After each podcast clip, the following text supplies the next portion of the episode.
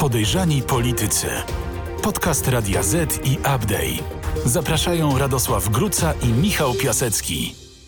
Każdy miał chyba kiedyś tak, że poczuł nóż wbijający się mu w plecy. Myślę, że tak może się czuć dzisiaj Zbigniew Ziobro. Bo noże, i to nie jeden, a kilka noży wbiło się, czy w zasadzie właśnie wbija się w jego plecy. Ja się nazywam Michał Piasecki, aplikacja newsowa Upday, a naprzeciwko mnie siedzi mój przyjaciel Radosław Gruca, Radio Z.pl. Zapraszamy Państwa na podcast Podejrzani Politycy, w którym podejrzewamy polityków, wszystkich polityków i wszystkich opcji. Co będziemy dzisiaj, Radek, podejrzewać? Dzisiaj będziemy głównie podglądać i podglądamy kulisy Platformy i sporu między Rafałem Trzaskowskim a Donaldem Tuskiem, a także to, jak ułoży się Zjednoczona Prawica po tym, jak na wysypisku historii znajdzie się Zbigniew Ziobro. Kontrowersja tygodnia. Jeżeli chodzi o największą kontrowersję tego tygodnia, to nie zaskoczę Państwa, ale po raz kolejny wrócimy do tematu Adama Glapińskiego, który jakoś nie może doczekać się tej swojej drugiej kadencji w NBP i nie wiadomo, czy tak naprawdę się doczeka. A nawet jeśli się doczeka, no to teraz należy zadać sobie pytanie, czy doczeka się legalnie swojej drugiej kadencji. Radek, pojawiły się pewne interpretacje dość niejasnych zapisów, które raczej nie przemawiają na korzyść obecnego prezesa. To jest fundamentalne pytanie. Czy chcemy mieć prezesa wiernego, czy legalnego? Ale to jest pytanie do nas, bo przecież nie my go wybieramy. Głównie musi sobie odpowiedzieć na to pytanie Jarosław Kaczyński. Z tego, co udało mi się ustalić, a rozmawiałem zarówno z urzędnikami z Kancelarii Prezydenta, jak i z ludźmi z otoczenia prezesa, no to wygląda na to, że w obu tych ośrodkach władzy jest pełna determinacja, żeby Adam Glapiński prezesem NBP-u został, chociaż nie wykluczam niespodzianek. Ale to może zacznijmy od tej prawdziwej kontrowersji. Kontrowersją jest to, że tak jak powiedziałeś, prezes Glapiński teoretycznie jest wybierany na drugą kadencję prezesa NBP-u. Problem w tym, że o ile prezesem można być dwie kadencje, to tak samo tylko dwie kadencje można być członkiem zarządu banku. Członkiem zarządu banku jest się nie tylko będąc prezesem, ale będąc też na przykład wiceprezesem. W związku z czym okazało się, że ludzie kompetentni dopatrzyli się tego, iż można uważać, że dla Adama Glapińskiego kadencja druga w roli prezesa byłaby trzecią kadencją w zarządzie banku. Ponieważ wcześniej był w zarządzie banku, zanim został jeszcze prezesem. No dobrze, ale Kancelaria Prezydenta twierdzi, że nie ma tutaj problemu i dalej twardo utrzymuje kandydaturę Adama Glapińskiego. A zdaje się, że ci, którzy źle życzą Adamowi Glapińskiemu, uznali od razu, że to jest jakaś czarna polewka od prezydenta. I nawet zapytałem wprost ludzi prezydenta. Oni mówią krótko, prezydent lubi i szanuje Adama Glapińskiego, w związku z czym nie ma możliwości wymiany kandydata. Glapiński, jeśli mnie pytasz, tak mi powiedział urzędnik prezydenta, zostanie prezesem NBP-u na 100%. Ale to rzeczywiście jest istotny i twardy orzech do zgryzienia dla Jarosława Kaczyńskiego. Jeżeli PiS przegra wybory i będzie musiał oddać władzę opozycji, wtedy opozycja może podnieść ten argument i cała konstrukcja pod tytułem NBP bastionem PiS-u i NBP jako kij, który można w szprychy wsadzać nowej ekipie rządzącej, może runąć. Dobra, wiesz co, myślę, że trzeba głośno powiedzieć jeszcze jedną rzecz.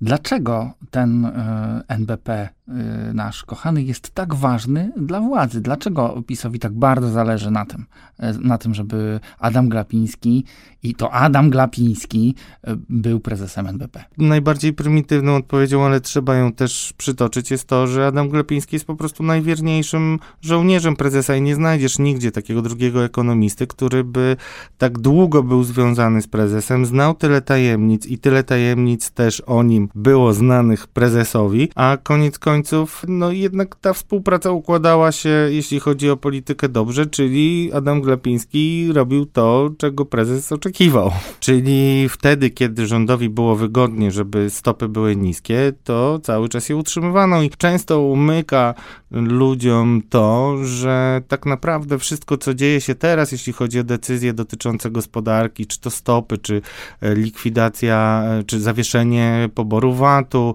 czy też różne operacje na podatkach, nie tylko z Polskim Ładem, to tak naprawdę jest coś, co jeszcze 9 miesięcy temu było przez prezesa absolutnie nie tylko dementowane jako plan, ale wręcz jakby prezes w rozmowach z usłużonymi dziennikarzami mówił na przykład wprost, że nie ma możliwości zmniejszenia akcyzy, bo mamy takie potrzeby budżetowe. I co? I nico. Znowu mamy taką sytuację, że wszystko zostało wywrócone, co pokazuje taką krótkowzroczność naszych polityków. Jeśli PiS-owi o coś chodzi, to tylko o to, żeby utrzymać władzę albo, i tutaj wracamy do NBP-u, zachować jakieś bastiony, które albo dadzą nam bezkarność w pewnych obszarach, albo dadzą nam to, że będziemy mogli ograniczyć możliwość zbierania dowodów w śledztwach prokuratorskich, czy też w komisjach śledczych, które mogą mieć miejsce w następnej kadencji. I oba cele może zrealizować m.in.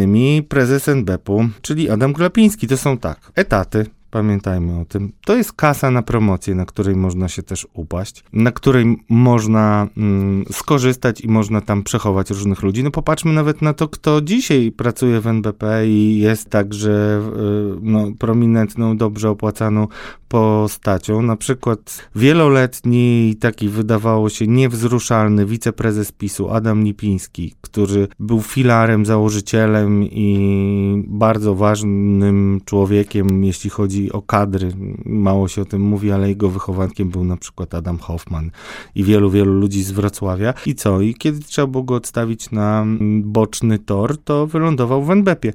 Kto wie, czy nie wrócą mu jakieś ambicje polityczne, nie przezwycięży jakichś swoich problemów zdrowotnych, o których mówiono. I też może być istotnym człowiekiem, choćby z dostępem do ważnych danych.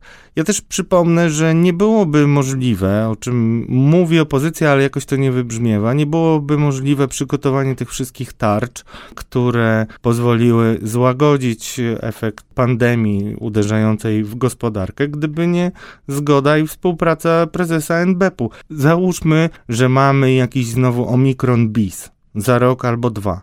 I znowu jest potrzeba... Możemy go mieć już nawet na jesieni. No możemy i nawet pewnie będziemy mieli, bo tak to wygląda z wirusami.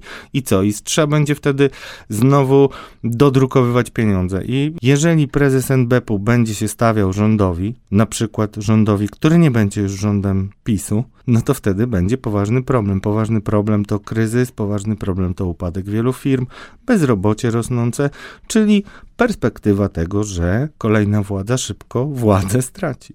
Czyli proszę państwa, odsłaniając pewien mechanizm, czy może nie ma tu za wiele do odsłaniania, ale nazywając go po imieniu, proszę pamiętać o tym, że prezes Narodowego Banku Polskiego jest kimś w rodzaju menadżera wielkiego portfela, którym operuje rząd. Dziękuję. Amen.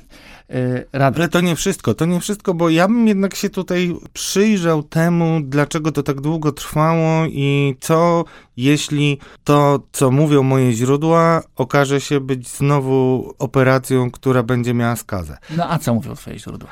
A moje źródła sejmowe z kolei, czyli tam, gdzie będzie decydować się los kolejnej kadencji prezesa NBP-u, mówią, że może tutaj dojść do niespodzianki i co więcej, wiem, że trwały różne rozmowy, szczególnie z takimi politykami PiS-u, którzy nie mają specjalnie dużych szans na kolejne kadencje i muszą sobie szukać jakiejś przyszłości.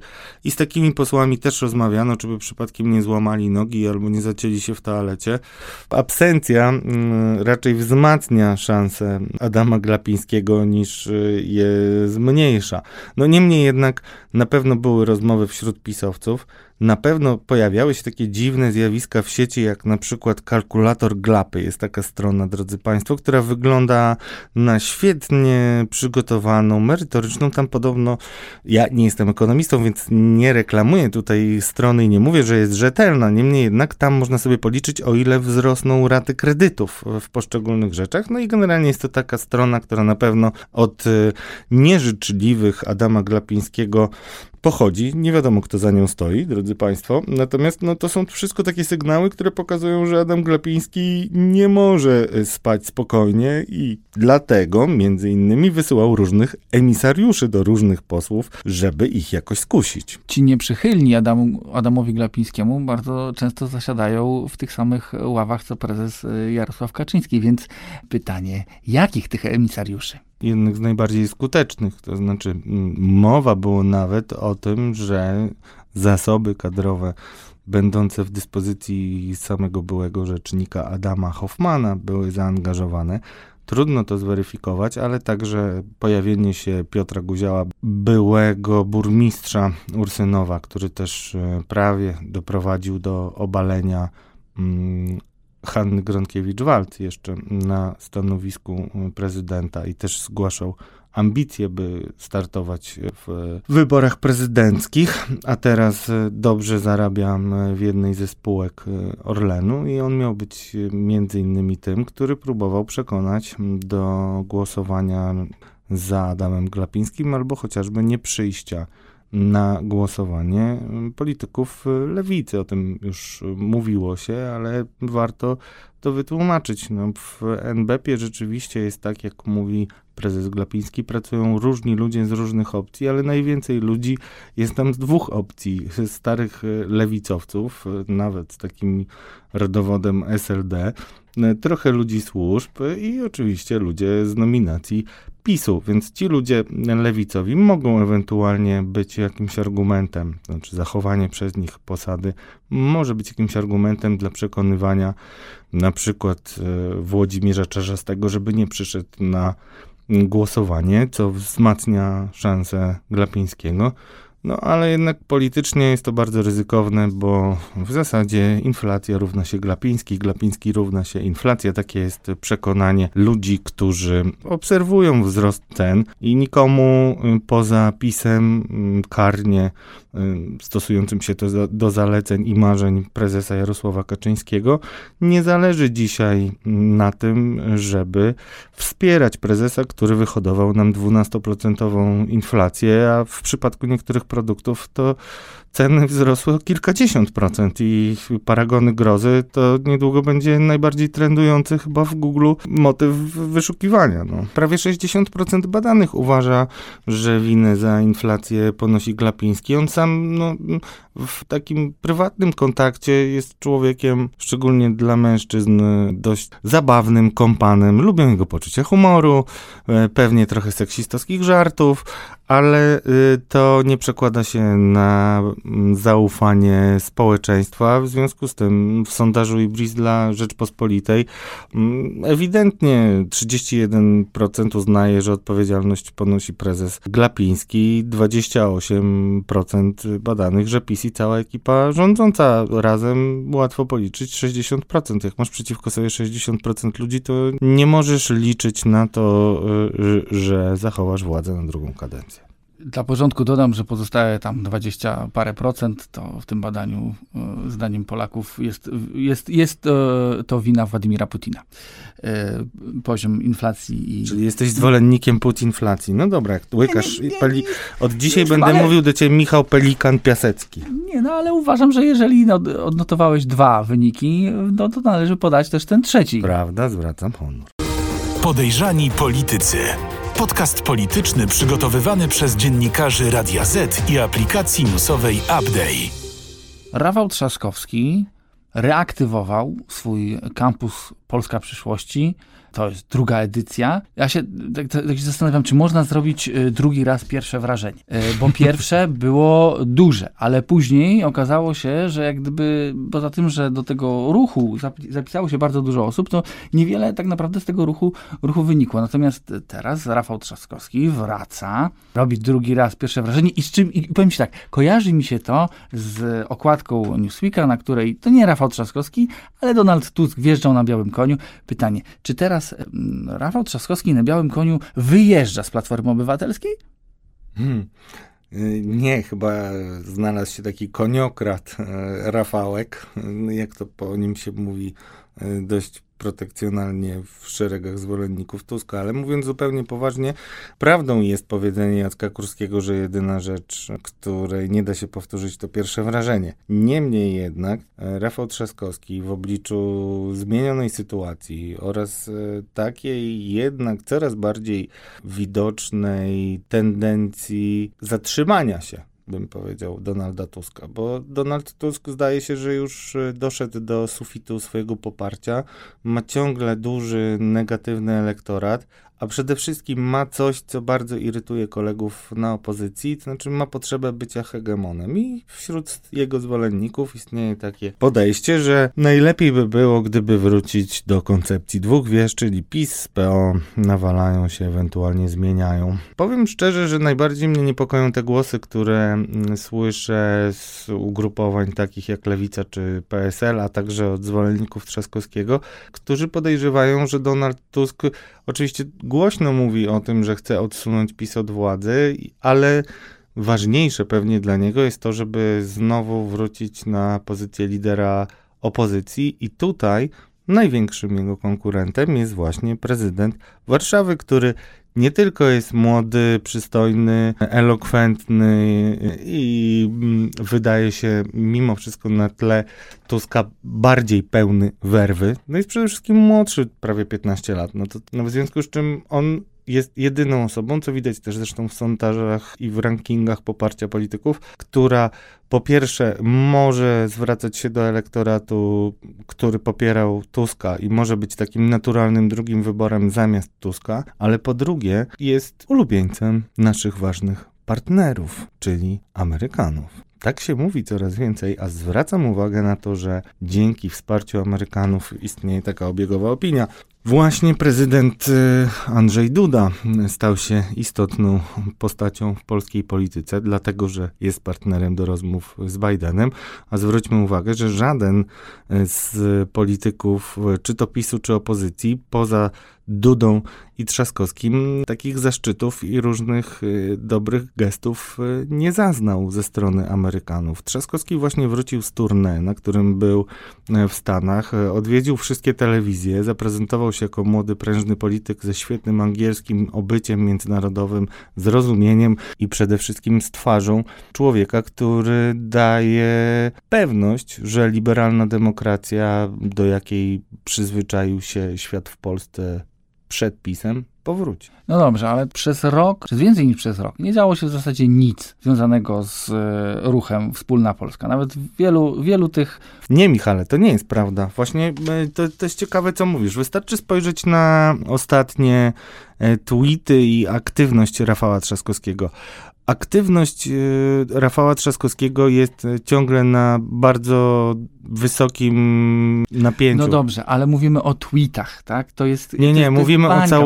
mówimy o całości przedsięwzięć politycznych. Znaczy wiadomo, że Rafał Trzaskowski jest ważniejszy niż Taka Polska czy inna, Wspólna, nieważne. Nazwa będzie wtórna, oczywiście też istotna, ale ważniejsze jest to, żeby Trzaskowski dalej pociągał Polaków i też zwracał się do tych, którzy dzisiaj jednak mówią o nim per Trzaskowski i wyszydzają go jako liberała.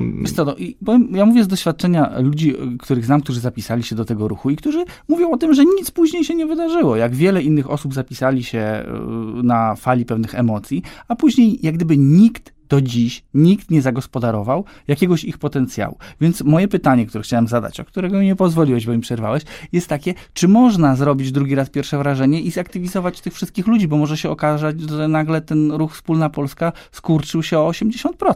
Idąc klasykiem, to doskonałe pytanie, ale prawda jest właśnie taka, że trochę źle do tego podchodzisz, bo to nie jest tak, że to jest drugi raz ta sama sytuacja. Raczej dzisiaj Kampus Polska ma być raczej takim momentem, który pokaże, w którą stronę idzie Rafał Trzaskowski. Czy on pójdzie do swojej partii, od czego się bardzo odżegnuje i kiedy od 2 tygodni rozmawiałem z politykami Platformy na ten temat, to po prostu zapanowała jakaś totalna trzęsawka i dostawałem SMS-y.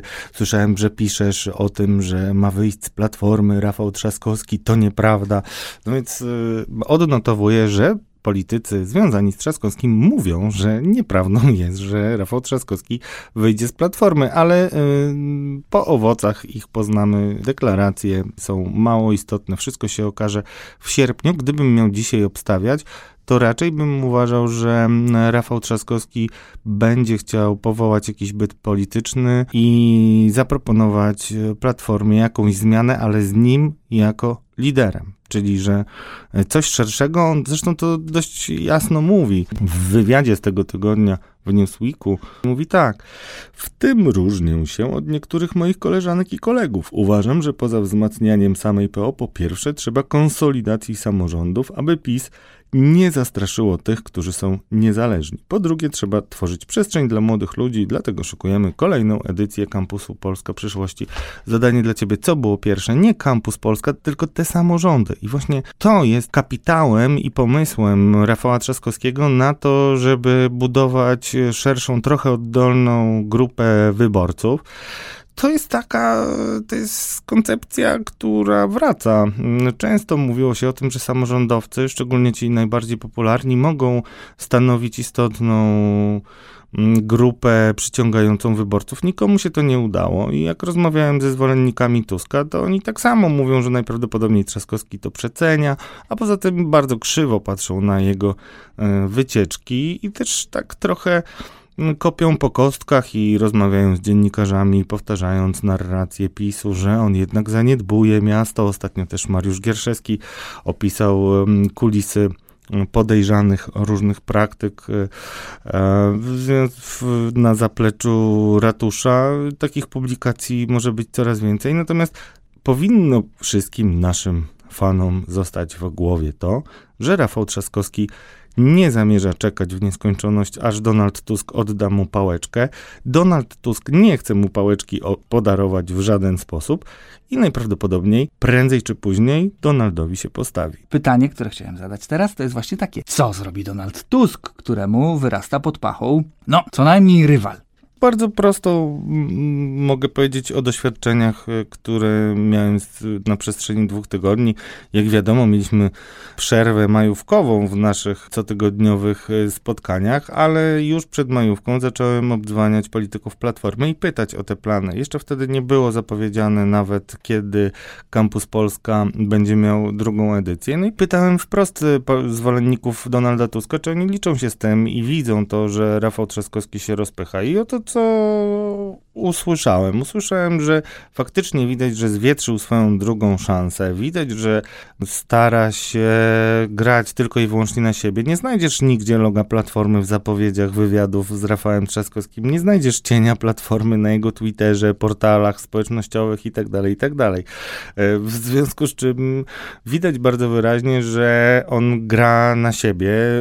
No i dopóki oczywiście nie konfrontuje się z Tuskiem, to gongów nie dostaje od prezydenta Europy. Natomiast taka dziwna sytuacja. Ja dzwonię przed majówką do ludzi z otoczenia Tuska. Zaczynam o tym rozmawiać, a akurat po majówce występuje Donald Tusk i wypowiada takie słowa, że przecież Trzaskowski miał swoją szansę.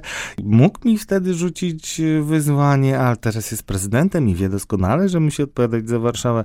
No drodzy państwo, tu mi kaktus wyrośnie, jeśli to ma być przypadek, bo podobnych sygnałów było więcej i naprawdę było dość duże roztrzęsienie w szeregach Platformy, kiedy zaczynałem o to pytać. No dobrze, a kończąc tak trochę ten wątek, bo są jeszcze inne tematy, o których chcemy porozmawiać, to powiedz mi, tak proporcjonalnie wewnątrz Platformy Obywatelskiej, gdyby teraz Rafał Trzaskowski ogłosił taką separację, że on tu teraz wychodzi, to jakie to są procenty w szabelkach, które by wewnątrz Platformy za nim poszły? No właśnie trudno to policzyć. Wiadomo na pewno, że ma nitrasa, że może liczyć na takich polityków jak Pomaska, ale generalnie to można powiedzieć tak, na wszystkich, którzy będą skreśleni przez Tuska, może liczyć. No i może liczyć na wszystkich, którzy są młodsi niż 60 lat i będą myśleli o tym, gdzie będą mogli znaleźć swoją przyszłość. Ja uważam, że on nie będzie się opierał na takim hardkorowym rdzeniu Platformy, tylko będzie szukał gdzieś niżej, będzie szukał ludzi młodszych, będzie szukał współpracy z takimi środowiskami jak Inicjatywa Polska Barbary Nowackiej, gdzie jest też taki poseł jak Joński na przykład, który wprawdzie dzięki Platformie dostał trampolinę i razem z Michałem Szczerbą jest duetem śledczych posłów, na tym zarabia, ale to są wszystko ludzie, którym na pewno będzie bliżej do Trzaskowskiego ze swoją agendą pro-LGBT i pomysłami, które mogą znaleźć pokrosk na lewicy, jest dużo bardziej autentyczny niż Donald Tusk, który rządził 8 lat i lewicowych inicjatyw miał tyle, co kot napłakał. Stan gry. Sprawdzimy teraz, komu notowania na politycznej giełdzie wzrosły, komu spadły. No i wydaje mi się, że jest taki jeden gracz, któremu jakiś czas temu notowania dramatycznie spadły. Chodzi o posła Kowalskiego, a który w tym momencie, no może, jak tak powiem, przebojem zdobyć swoje kolejne 5 minut. Wszystko za sprawą komisji, której się domaga, komisji śledczej sejmowej, energetycznej komisji, która ma zbadać przebieg transformacji energetycznej. No i jak gdyby tutaj ta komisja, jej wektor jest wycelowany, ostrze tej komisji wprost jest wycelowane w Donalda Tuska. Co ciekawe, Waldemar Pawlak, który też jest, no byłby raczej mocno przez tą komisję turbowany, sam twierdzi, że jest bardzo za tym, aby taka komisja powstała. Bardzo mu się ten pomysł podoba. Natomiast czy taka komisja powstanie, Radek? Mówi się o tym, że taka komisja po pierwsze mogłaby zabić politycznie Donalda Tuska, a chyba już zrezygnowano z zabijania Donalda Tuska za pośrednictwem katastrofy smoleńskiej, więc obarczenie winą Platformy i PSL-u, które rządziły w koalicji przez 8 lat przed PiS-em, może być łakomym kąskiem, ale na pewno dla posła Janusza Kowalskiego to jest spełnienie marzeń o tyle, że wprawdzie wielkich pieniędzy na tym jeszcze nie zarobi, ale już trochę zarobił w międzyczasie w różnych radach nadzorczych, ale może zarobić jeszcze większy kapitał społeczny. Politycy są przywiązani do takiego myślenia, że komisja śledcza to jest arena, na której można wypłynąć, ale od lat to się realnie nie działo. No, mało kto nawet pamięta. W zasadzie to się zadziało tylko raz, przy okazji afery Rywina. No zadziało się 2 razy, powiedzmy, bo jeszcze komisja orlenowska wylansowała Romana Giertycha mocno, jako takiego polityka z inną twarzą trochę niż taką narodowo-katolicką, więc ale potem było gorzej. No, nie wiem, czy na przykład wiesz i umiesz sobie przypomnieć, kto był szefem komisji bankowej. Założę się, że 90% w ogóle nie pamięta, że taka komisja była, a na jej czele był najpierw Artur Zawisza, mało już pamiętany, ale potem był Adam Hoffman i co? I nikt nie kojarzy kariery Adama Hoffmana z komisją. Natomiast taki zakapior, pitbull, walczak twardy, który potrafi tutaj nawet zbesztać redaktora Stankiewicza w Radiu Z. To była głośna historia przecież 7 dzień tygodnia, kiedy Janusz Kowalski się obruszył i w pewnym momencie i wyszedł po tym, jak prowadzący program...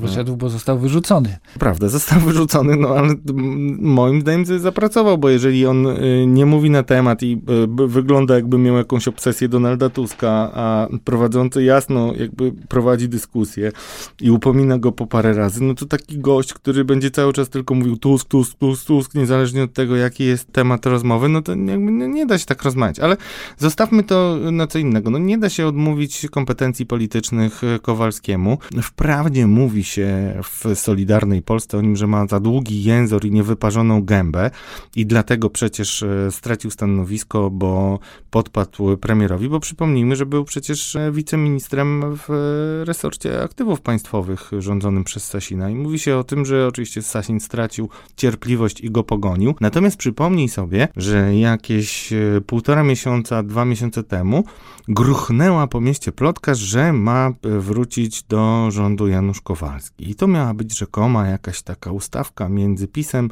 a Solidarną Polską. I teraz chcę powiedzieć, że oferta poprowadzenia takiej komisji dla Janusza Kowalskiego po pierwsze jest dla niego super atrakcyjna, ale po drugie daje szansę do tego, żeby później na fali popularności, ewentualnego sukcesu, jakkolwiek by go PiS rozumiał, można Janusza Kowalskiego zaprosić do PiS-u i on może pełnić taką funkcję zakapiora, ale zakapiora na pisowskiej smyczy, który będzie grał do jednej bramki razem z PiS-em, a nie który będzie stawiał na niezależność. Wtedy ma jedynkę w Opolu, tam jest wolne miejsce, wtedy ma poklask i może się budować politycznie jako jeden z liderów PiS-u. Dlatego myślę, że ta oferta, o której słyszę, a pomysł komisji wcale nie pojawił się wczoraj, bo nie tylko w kwietniu mówił o niej publicznie Janusz Kowalski, ale też w wywiadzie dla Gazety Polskiej po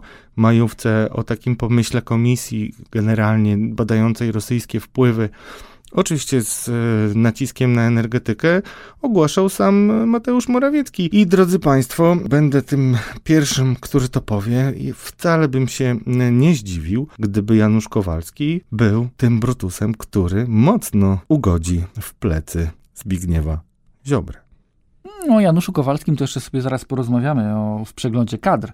Natomiast powiedz mi, bo Janusz Kowalski na plusie, a kto na minusie w ostatnich dniach, w ostatnich 2 tygodniach? Na pewno Szymon Hołownia, ponieważ nawet Lewica wyprzedziła go w niedawnych badaniach sondażowych. To jest, myślę, że jedna jaskółka wiosny nie czyni, ale dla Lewicy to może być euforia, a dla Szymona Hołowni może to być bardzo przykra wiadomość i też mocno motywujący do działania sygnał. On cały czas konsekwentnie powtarza: nie będę rozmawiał o żadnych wspólnych listach wcześniej niż pół roku, czy tam rok przed wyborami, bo nie ma sensu.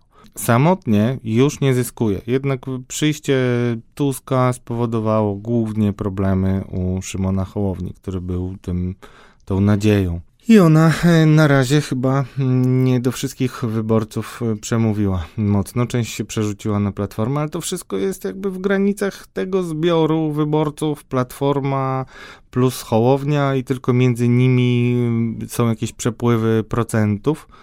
Nie takich procentów, jakie lubi Aleksander Kwaśniewski, bo na pewno do jednego stołu by chętnie przy jakimś alkoholu nie usiedli, Szymon Hołownia z Donaldem Tuskiem.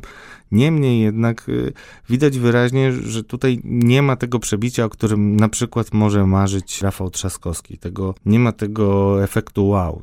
Szymon Hołownia nie ma partii, długo bardzo żyje bez pieniędzy z dotacji, ze skromną reprezentacją sejmową, to wszystko się przekłada, chociaż ja go nie skreślam i cały czas uważam, że ma pewne 10-15% co najmniej i też jest atrakcyjnym być może koalicjantem w takim układzie blokowym, o którym już coraz częściej się dyskutuje na opozycji.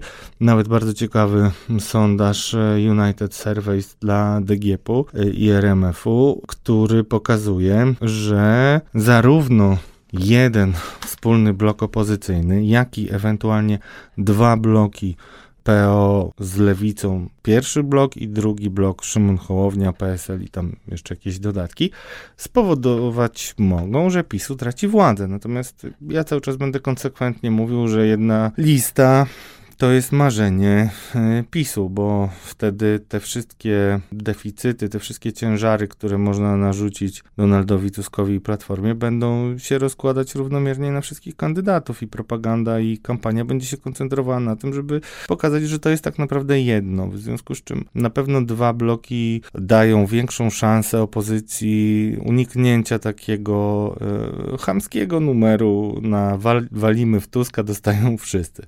Powiedzmy o tych badaniach, bo one są bardzo ciekawe. Lewica z KO i Polska 2050 z PSL-em w sumie mogłyby dostać 242 mandaty, czyli dużo więcej niż teraz ma PiS razem ze swoimi różnymi koalicjantami. Jeżeli by wystartowała jedna lista, to wtedy też jest większość 234 i do 217 Zjednoczonej Prawicy. Widać, że to bardzo źle rokuje dla Jarosława Kaczyńskiego i PiS-u na przyszłość i widać wyraźnie, że istotne jest to, czy liderzy partii opozycyjnych znajdą jakieś porozumienie. W tym badaniu kluczowym elementem wydaje mi się być Lewica. I o Lewicę chciałem cię teraz zapytać, dlatego że jeszcze o Lewicy żeśmy nie rozmawiali nigdy ani w przeglądzie kadr, ani w stanie gry tak głębiej. Powiedz mi, jak tam wygląda sytuacja, jeżeli chodzi o takie notowania na politycznej giełdzie? Są 2 szkoły. Jedna mówi, że Lewica jest rządzona twardą ręką Włodzimierza Czarzastego i będzie spójną ekipą, która pójdzie samemu, niezależnie od tego, czy będą tam politycy partii Razem, tacy jak Marcelina Zawisza czy Adrian Zandberg, czy też politycy bardziej związani z Wiosną Roberta Biedronia, na przykład jego partner, jeden z wyróżniających się posłów, Krzysztof Śmiszek, który jest prawnikiem, no i daje się poznać z dobrej strony jako poseł pierwszej jego kadencji. Tylko widać wyraźnie, że ta grupa Razem, paradoksalnie, mimo że mówi się o nich czasami, że są wręcz marksistami, nawiązując do Zandberga, który kiedyś paradował w koszulce z Karolem Marksem, to oni z racji na to, że są tacy prosocjalni, paradoksalnie są dużo bliżej PiS-u i dużo bardziej, tak się przynajmniej mówi, dużo bardziej nienawidzą lipków, czyli wszystkiego, co uosabia Donald Tusk, niż samego PiS-u. Być może ich niechęć jest równomierna w obu przypadkach. To nie jest grupa jednorodna. Co gorsze, są tam idealiści. Dla polskiej polityki idealiści to zawsze problemy, bo Zandberg, Zawisza i ich koledzy i koleżanki z parlamentu to naprawdę są ludzie, którzy wierzą w to, co mówią i to widać gołym okiem. Na pewno prawdopodobne jest to, że Lewica będzie dalej się rozpadać. Ja przypominam, że taki polityk bardzo rozpoznawalny, jakim jest Andrzej Rozenek, bardzo wysoko oceniany w elektoracie lewicowym pod względem kompetencji, charyzmy i doświadczenia politycznego, odszedł, bo skłócił się z Czarzastym. Przyszłość Lewicy nie jest pewna. Na dziś wydaje się jednak najbardziej bliski blok Lewica-Platforma, ale Lewica w tym układzie na pewno nie będzie rozdawać kart i na pewno Donald zadba o to, żeby nie była specjalnie mocna na listach. Parlamentarzyści lewicy pewnie znajdą sobie wysokie miejsca, ale już działacze lokalni, którzy decydują o tym, czy dana partia ma werwę, temperament i power w kampanii, absolutną pewność siebie i wiarę w zwycięstwo, która potrafi dodawać skrzydeł, no to może być z tym jednak problem. Dlatego ciekawe jest to, że Lewica prześcignęła Szymona Hołownię, ale myślę, że to bardziej stracił Szymon Hołownia niż Lewica zyskała. Bardzo mnie zastanawia przyszłość Lewicy, bo widzę, ile oni pracują. Nie widać tego jeszcze, ale teraz odpowiedzialną za komunikację będzie Joanna Scheuring-Wielgus, posłanka rodem z Nowoczesnej, która znowu ogniskuje na sobie uwagę. Ostatnio parlament uchylił jej immunitet za to, że powiesiła buciki na płocie kościoła, co jest mocno kontrowersyjną decyzją. Jeszcze kolejne rzekome zarzuty mogą się przełożyć na uchylenie immunitetu, kolejne sprawy sądowe. To jest taka agenda tematów, która jest bardzo atrakcyjna dla ludzi młodych, czyli do tych samych ludzi chce się zwracać Lewica, jak i Rafał Trzaskowski. No i kto wie, no to jakby koniunktura i wiatr polityczny może w żagle Lewicy powiać, ale ciągle jest problem z jej spójnością, w ogóle z myśleniem o pójściu do wyborów Lewicy jako jedności. Bardziej się mówi o tym, że znowu Razem może chcieć sama wystartować. No to wszystko może się skończyć dla Lewicy tym, czym się skończyły wybory, po tym jak blamażem zakończyła się kampania Magdaleny Ogórek i Lewica nie dostała się do parlamentu. Dopiero teraz, ostatnio wróciła Lewica po tym, jak się zjednoczyła. Wszystkie te tarcia na koniec mogą spowodować, że Lewica gdzieś tam rozejdzie się po kościach razem ze swoim poparciem albo zostanie wzięta pod but Tuska. Użyłeś takiego zwrotu rozejść się po kościach. No, to ja bym chciał się teraz zapytać ciebie, czy po kościach to się rozejdzie Zbigniew Ziobro. Ale o tym to porozmawiamy w przeglądzie kadr, który cały poświęcimy dzisiaj Solidarnej Polsce. Przegląd kadr. Powiedziałeś, że Solidarna Polska może rozejść się po kościach? No nie. Wydaje mi się, że raczej Zbigniew Ziobro może zostać położony na łopatki. No, to i tu kości, i tu kości. Ale może zacznę tak. bo mówiliśmy o nożach wbijających się w plecy. Jeden ten nóż już ujawniłeś, mówiłeś o Januszu Kowalskim. To ile tych noży w plecy może dostać Zbigniew Ziobro? Zbigniew Ziobro ma najgorszy tydzień pewnie pod względem nerwów swojego życia od czasu, kiedy po śmierci Barbary Blidy, tak jak to mówi się w PiSie, za poprzedniej okupacji, czyli za poprzedniej kadencji 2005-2007, skróconej kadencji.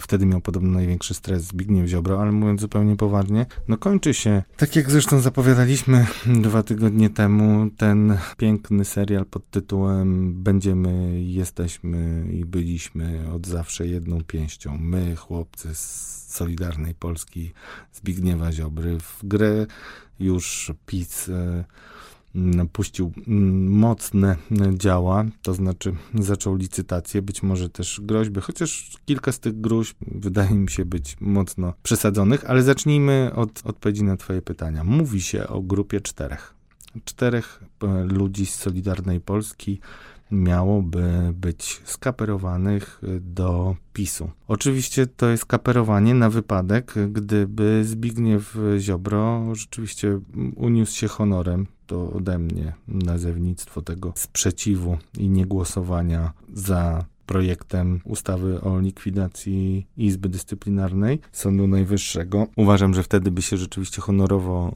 zachował Zbigniew Ziobro, ale bycie honorowym w polskiej polityce nic nie znaczy. Najbardziej honorowi politycy tylko dostawali po plecach dość mocno, czasami nawet wylatywali z polityki, dlatego honor bym zostawił. Natomiast wiadomo, że Zbigniew Ziobro bardzo twardo stawia kwestie zmian w sądach. Zbigniew Ziobro i Solidarna Polska ustawili spór polityczny tak, że mamy złą Brukselę sterowaną z Berlina, która chce podcinać skrzydła Polsce i wpływać na naszą wewnętrzną politykę także w ramach systemu prawnego, w ramach sądownictwa i tak dalej. I tak to jest postawione. Natomiast z tego, co słyszę od ludzi Solidarnej Polski, po pierwsze, jest wielu polityków, szczególnie młodszych, którym się nie podoba aż takie zaostrzenie sporu.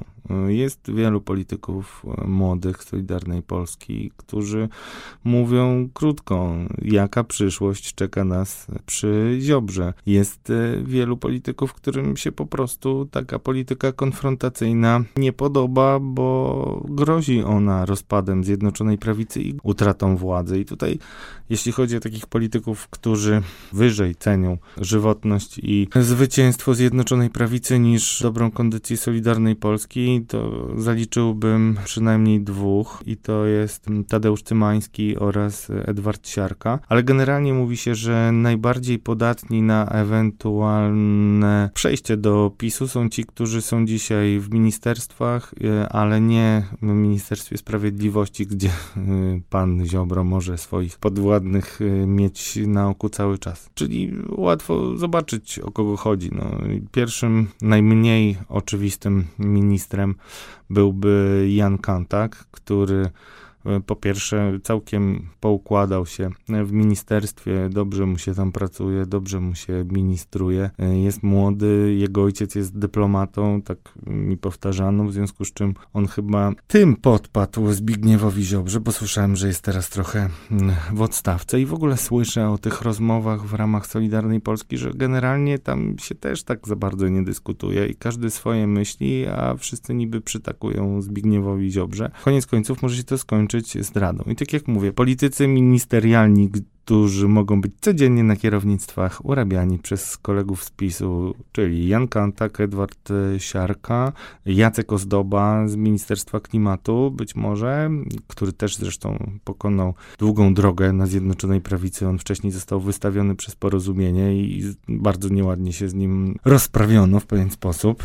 a jest to polityk, który dobrze rokuje, ale największą sensacją na pewno i największym zyskiem, a być może nawet gwoździem do trumny dla Solidarnej Polski byłoby angaż Janusza Kowalskiego, który, tak jak słyszę od jego kolegów, i to nie tylko z PiS-u, jest politykiem który charakteryzuje się dużym cynizmem, ma straszne parcie na polityczną karierę i nie ma problemu z tym nawet, żeby wsadzić brutusowy nóż w plet temu, któremu zawdzięcza najwięcej, czyli Zbigniewowi Ziobrze. No to by była sensacyjna historia. No i zobacz, to jest to, o czym też rozmawialiśmy przy okazji frakcji górnośląskiej.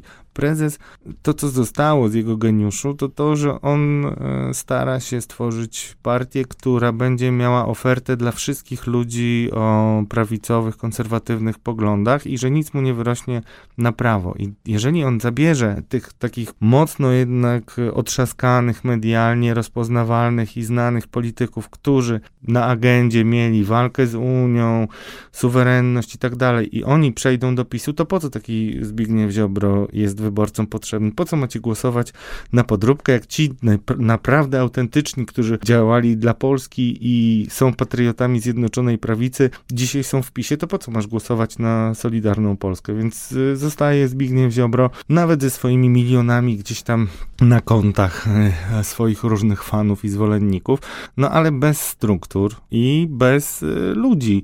Co wtedy może zrobić Zbigniew Ziobro? Może tylko jedno. Mówi o tym, że będzie startował samemu, ale samemu najprawdopodobniej nie da rady wystartować, nie da rady nawet list zebrać, chociaż słyszę, że jego struktury rosną, składki są ściągane i operacyjnie radzą sobie lepiej niż kiedykolwiek, ale w moim przekonaniu przed Solidarną Polską Zbigniewa Ziobry nie ma przyszłości, dlatego że nawet jeżeli ten kryzys dzisiaj się rozejdzie jakoś po kościach, tak jak już o tych kościach sobie rozmawiamy, no to jednak kości zostały rzucone i tak jak pisałem w grudniu, styczniu. Wtedy podjął decyzję Jarosław Kaczyński o tym, że trzeba się pozbyć Zbigniewa Ziobro i jego los jest w zasadzie przypieczętowany. To znaczy, jeżeli on nawet miałby pójść z PiS-em, to nawet koledzy z Solidarnej Polski mówią, że nie uda się powtórzyć takiego wyniku, czyli kilkunastu posłów, bo Zbigniew Ziobro dalej będzie inwestował w swoją własną tożsamość, w swoją własną suwerenność i znowu będzie zgłaszał akces do objęcia schedy po Jarosławie Kaczyńskim. Jarosław Kaczyński tego nie chce. Jarosław Kaczyński chce Morawieckiego, nie, może kogoś innego, ale na pewno nie chce Ziobry, w związku z czym nawet jeżeli ta koalicja będzie trwała dalej, to najprawdopodobniej skończy się to tym, że jeżeli nawet dostaną wszyscy politycy Solidarnej Polski miejsce na listach, to będą miejsca, które dadzą mandaty, tak jak słyszałem, nie wiem, 3-4 politykom i wtedy nawet Zbigniew Ziobro rzeczywiście może zostać parlamentarzystą, ale już nie będzie ministrem, już nie będzie miał prokuratury, już nie będzie miał spółek i taki lider 4-osobowej frakcji, szczególnie jeśli PiS straciłby władzę, może dużo mniej niż człowiek, który ma 18 posłów, 7 lat, pewnie 8 dociągnie koniec końców, na funkcji prokuratora. Tak czy inaczej, Zbigniew Ziobro chyba stracił swoją szansę na wielką karierę. Dobrze, ale na jakim etapie jest to przysłowiowe kuszenie Chrystusa? Czy to jest tak, że politycy PiS-u, emisariusze od Nowogrodzkiej dopiero badają teren, czy to jest już na etapie, w którym tak naprawdę te noże są w rękach? Ja o Janie Kantaku już pisałem chyba w styczniu i też rozmawialiśmy o Patryku Jakim. Zresztą politycy, z którymi rozmawiałem, potwierdzali to, że Patryk Jaki gra na siebie, Patryk Jaki jest bardzo mocno osadzony w spółkach, to znaczy zadbał o to i dopilnował tego, żeby ludzie, jego nominaci, dostali dobre posady. Jest też człowiekiem już majętnym, samodzielnym finansowo, jest młodym, energicznym i mocno rozpoznawalnym po tym, jak był... z kim konkurował? Z Rafałem Trzaskowskim. I tak jak Rafał Trzaskowski może zmienić na białym koniu Donalda Tuska, tak Zbigniewa Ziobro, czy tam Morawieckiego, czy też starszych panów z PC może zmienić Patryk Jaki. Taki był zresztą na niego plan, o tym rozmawialiśmy już w poprzednich programach.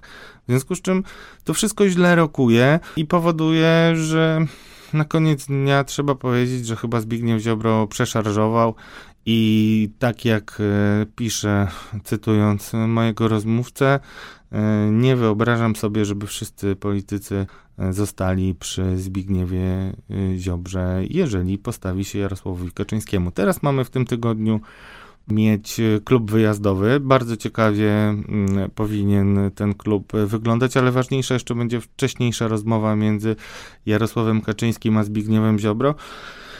Kiedy na przykład słuchać tych, którzy spędzili w koalicji wiele lat i doświadczyli zemsty prezesa za niesubordynację, czyli mówię o politykach Porozumienia, no to oni zawsze mieli taki ogląd Ziobry, że on mocno pręży muskuły, ale koniec końców zawsze mięknie, nomen omen, pan od miękiszona, i się wycofuje. No i rzeczywiście poza tym głosowaniem w sprawie KPO, gdzie pozwolono mu głosować przeciwko, to taki obraz się wyłania z tej współpracy i tak czy inaczej dla samego Zbigniewa Ziobro nie ma dobrych wyjść z tej sytuacji, w moim przekonaniu. Już widać to też po tym, jak musiał się zgodzić i tak nawet chyba wyciągnięty do tablicy mocno zadeklarował się, że po pierwsze zagłosuje za Glapińskim, a po drugie nie negocjuje sobie żadnych stanowisk w NBP, bo taka fama poszła po posłach, że Solidarna Polska w zamian za poparcie dla Glapińskiego miałaby dostać wiceprezesa i wszystko wskazuje na to, że ci młodzi gniewni, jeżeli dostaną lepsze oferty, no to wiadomo, dostajesz lepszą pracę od człowieka, który może ci dać jeszcze lepszą pracę, a nawet jakbyś dostał najlepszą od obecnego pracodawcy, to i tak nigdy nie będzie to ten poziom, który daje ci konkurencja. No i tak mniej więcej wyglądają kalkulacje młodych polityków PiS-u, a starsi wcale nie są tacy waleczni. I Siarka, i Cymański, którzy są rodem z PiS-u, to jednak część polityków, która może automatycznie być przytulona i bez bólu opuścić krwawego szeryfa Zbigniewa Ziobro. To na koniec, drodzy Państwo, jeszcze jedno pytanie do redaktora Grucy, ponieważ słyszałem, że przyniosłeś jakieś z Lubelszczyzny, jakieś ciekawe plotki na temat Daniela Obajtka. No, to są bardzo ciekawe plotki. Być może Daniel Obajtek będzie nawiązywał do Bronisława Komorowskiego, ale o co chodzi? No, drodzy Państwo, skoro przytaczamy te wyniki sondaży, które wskazują na możliwe oddanie władzy przez PiS, no to Daniel sprytny Obajtek, prezes Orlenu, przecież nie chciałby w przyszłości wylądować z jakimiś zarzutami karnymi, a choćby z szeregów jego bliskich oficerów słychać, że dość spory materiał może być na ewentualną analizę przez prokuraturę w kolejnych kadencjach, w związku z czym Daniel Obajtek postanowił na wszelki wypadek sprawdzić, czy nie znalazłoby się też miejsce dla takiego skromnego pisowskiego działacza na listach PiS-u i właśnie okręg lubelski wskazuje się jako ten, który mógłby dać prezesowi Obajtkowi mandat. Mówi się, że złote czasy się szykują dla Lubelszczyzny, bo jeżeli Obajtek miałby tam błyszczeć na listach i walczyć o mandat, to można założyć, że Orlen, czy też Orlen Press, wiele atrakcji dla tamtejszego elektoratu jeszcze przygotuje. A to wszystko, proszę Państwa, żeby mieć immunitet. Ja bym taki immunitet też chciał mieć. Drodzy Państwo, do usłyszenia w następnym tygodniu. O czym będziemy rozmawiać, to się okaże, ponieważ wszystko zależy od posiedzenia Sejmu, które, jak Radek zapowiedział, już za kilka dni. Tak, już środa, czwartek powinniśmy być mądrzejsi i na pewno będzie to brzemienny w skutki tydzień parlamentarny. Warto go obserwować. Przyniesie owoce dobre lub złe. No, zobaczymy, czy syzyf Jarosław Kaczyński wtoczy swój kamień pod górę, kamień nazywany Adamem Glapińskim.